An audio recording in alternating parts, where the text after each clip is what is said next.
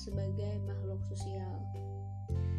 Manusia adalah makhluk sosial, maka sudah menjadi kodratnya bahwa manusia itu akan selalu ingin berhubungan dengan manusia lainnya, baik secara perseorangan, kelompok, maupun organisasi. Lalu muncul nih e, pertanyaan dalam benak diri kita, mengapa sih manusia e, ingin selalu menjalin hubungan atau interaksi dengan manusia lainnya? Nah, jawabannya karena setiap manusia yang hidup sehat dan normal akan selalu memiliki perasaan ingin tahu segala hal, seperti ingin mengetahui dan mengenal lingkungan sekitarnya, ingin mengetahui orang lain yang berada di lingkungannya, ingin mengetahui kehidupan orang lain yang berada di luar jangkauan panca inderanya, bahkan juga ingin mengetahui uh, apa sih yang sedang terjadi dalam dirinya sendiri kedua itu ada masyarakat dan komunikasi. Nah, dalam kehidupan bermasyarakat, orang yang tidak pernah berkomunikasi dengan orang lain, maka secara otomatis ia akan terisolasi dari masyarakatnya. Hal ini tentu akan berpengaruh negatif terhadap perkembangan jiwa dan raganya, yang pada akhirnya akan menimbulkan depresi mental dan tidak menutup kemungkinan juga uh, akan berakibat pada kehilangan keseimbangan jiwa uh, atau bahkan uh, bisa menjadi gila. Karena uh, komunikasi tadi adalah prasyarat kehidupan bagi manusia. Maksudnya tuh dari uh, kehidupan manusianya. Nah, tanpa komunikasi ini uh, kehidupan manusia itu akan tampak kering dan hampa atau bahkan tidak ada kehidupan sama sekali apabila tidak ada komunikasi. Nah, dua orang itu akan dikatakan uh, melakukan interaksi apabila masing-masing uh, melakukan aksi dan reaksi. Nah, aksi dan reaksi yang dilakukan manusia ini baik secara perseorangan kelompok atau organisasi dalam ilmu komunikasi itu uh, disebut sebagai tindakan komunikasi. Tindakan komunikasi ini dapat dilakukan dengan berbagai macam cara, baik secara verbal maupun nonverbal. Yang ketiga itu ada fungsi dasar komunikasi. Eh, menurut salah seorang ahli politik yang menjadi peletak dasar ilmu komunikasi dan mengembangkan ilmu komunikasi melalui ilmu politik uh, menyebutkan ada tiga fungsi dasar yang menjadi penyebab mengapa manusia itu perlu berkomunikasi. Yang pertama itu ada hasrat manusia untuk mengontrol lingkungannya. Yang kedua itu ada upaya manusia untuk menyesuaikan diri e, beradaptasi dengan lingkungannya. Dan yang terakhir itu upaya manusia untuk melakukan transformasi warisan sosialisasi. E, nah, pada bab 2 saya akan membahas terkait ruang lingkup, definisi, dan karakteristik komunikasi. Nah, setelah pemaparan materi di atas, uh, dapat kita simpulkan bahwa komunikasi itu apa sih? Nah, komunikasi adalah suatu proses melalui mana seseorang komunikator menyampaikan stimulus uh, biasanya dalam bentuk kata-kata dengan tujuan mengubah atau membentuk perilaku orang-orang lainnya. Ada juga nih yang mengatakan bahwa komunikasi itu adalah proses penyampaian informasi, gagasan, emosi, keahlian, dan lain-lain melalui penggunaan simbol-simbol seperti kata-kata, gambar-gambar, angka-angka, dan lain-lain. Nah, komunikasi ini pada dasarnya itu merupakan suatu proses yang menjelaskan apa, e, mengatakan siapa, dan saluran apa, kepada siapa, dan akibat apa atau hasil apa. Nah, selanjutnya itu ada unsur-unsur komunikasi. Nah, berdasarkan pengertian komunikasi yang telah dikemukakan di atas, maka jelaslah bahwa komunikasi antara manusia hanya akan bisa terjadi jika ada seseorang yang menyampaikan pesan kepada orang lain dengan tujuan tertentu. Hal ini e, berarti komunikasi hanya bisa terjadi kalau didukung oleh adanya sumber pesan, e, media, penerima, dan efek. Unsur-unsur ini dapat juga disebut sebagai e, komponen atau elemen komunikasi ada beberapa pandangan terkait banyaknya unsur atau elemen yang mendukung terjadinya komunikasi antar manusia. Ada yang mengatakan bahwa proses komunikasi antar manusia dapat terjadi cukup didukung oleh tiga unsur. Eh, yang pertama itu ada komunikator, pesan, dan komunikan. Sementara itu ada juga nih yang berpendapat bahwa proses komunikasi uh, akan dapat terjadi jika didukung oleh kelima unsur yang ada ditambah dengan unsur umpan balik dan juga faktor lingkungan. Sehingga unsur komunikasi menurut pandangan ini terdiri dari sumber, pesan, media, penerima, efek, umpan balik, dan juga lingkungan. Nah, menurut Aristoteles, filosof kenamaan dari Yunani, eh, mengatakan bahwa proses komunikasi itu memerlukan tiga unsur yang mendukungnya. Yang pertama, siapa yang berbicara. Yang kedua, apa yang dibicarakan, dan yang ketiga siapa yang mendengarkan. Eh, selanjutnya pada bab 3 itu ada namanya proses komunikasi. Sebagaimana yang telah diuraikan pada bagian terdahulu, Komunikasi adalah suatu proses pembentukan, penyampaian, penerimaan, dan pengolahan pesan yang terjadi uh, dalam diri seseorang dan atau di antara dua orang atau lebih dengan tujuan tertentu. Selain itu juga telah dijelaskan bahwa komunikasi adalah suatu proses yang bersifat simbolis, transaksional, serta intensional dalam arti mempunyai tujuan.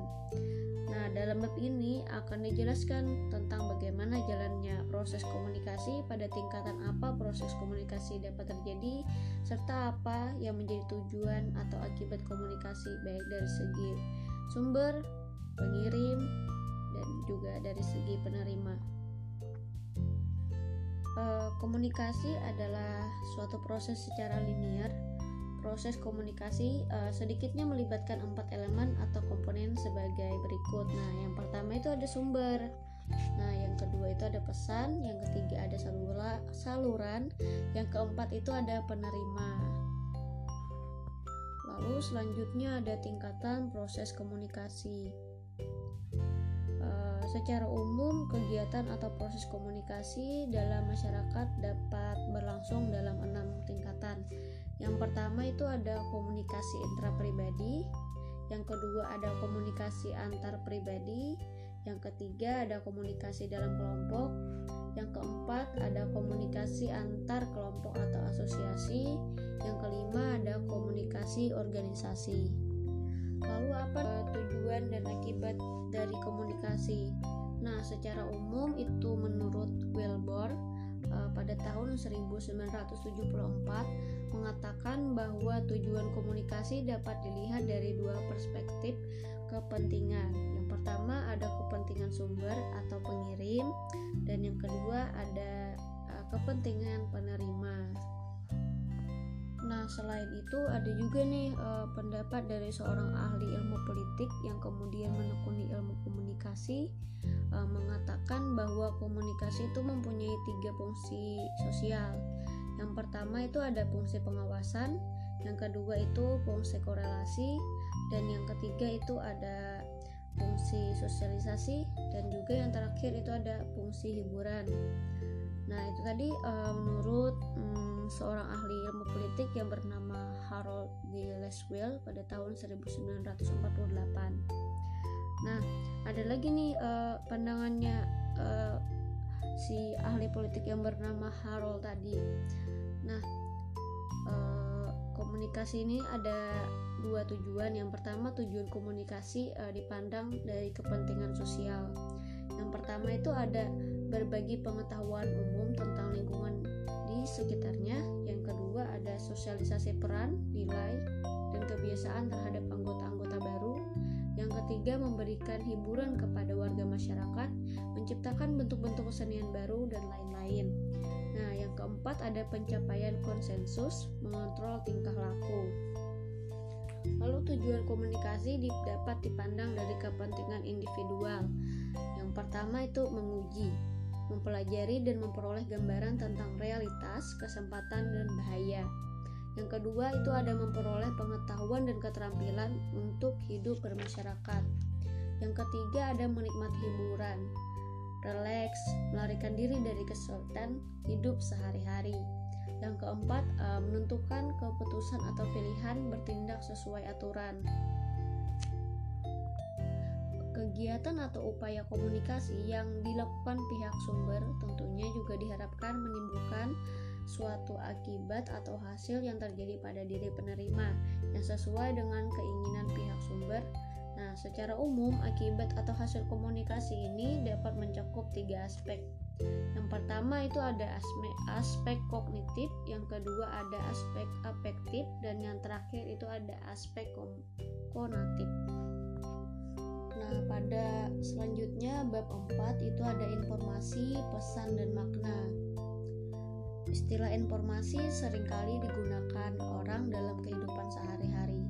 Media massa seperti surat kabar, majalah, radio, dan televisi sering hmm, disebut orang sebagai sumber informasi. Uh, untuk memperjelas pemahaman tentang informasi, menurut Pisher pada tahun 1986 Eh, mengelompokkan beberapa pandangan mengenai konsep informasi ke dalam tiga buah variasi. Yang pertama, eh, ada penggunaan istilah informasi untuk menunjukkan fakta atau data yang dapat diperoleh selama tindakan komunikasi berlangsung.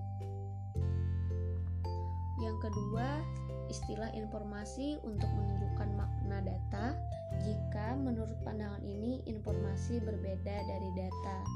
Informasi adalah arti, maksud, atau makna yang dikandung data. Nah, yang ketiga ada istilah informasi menurut teori informasi yang menganggap informasi sebagai jumlah ketidakpastian yang dapat diukur dengan cara mereduksikan sejumlah alternatif pilihan yang tersedia. Yang terakhir itu ada pesan dan makna antara wadah dan isi. Dari uraian di atas, secara implisit, tampak bahwa pembahasan konsep informasi tidak dilepaskan dari pembicaraan mengenai makna.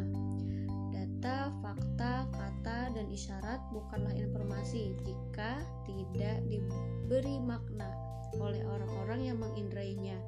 Jadi, informasi tiada lain adalah makna dari simbol-simbol komunikasi. Nah, lalu ada lagi nih apa sih makna tentang makna? Nah, apa makna dari istilah makna? Studi tentang makna bukanlah khas disiplin komunikasi, tapi jika kita membicarakan komunikasi, kita harus membahas makna.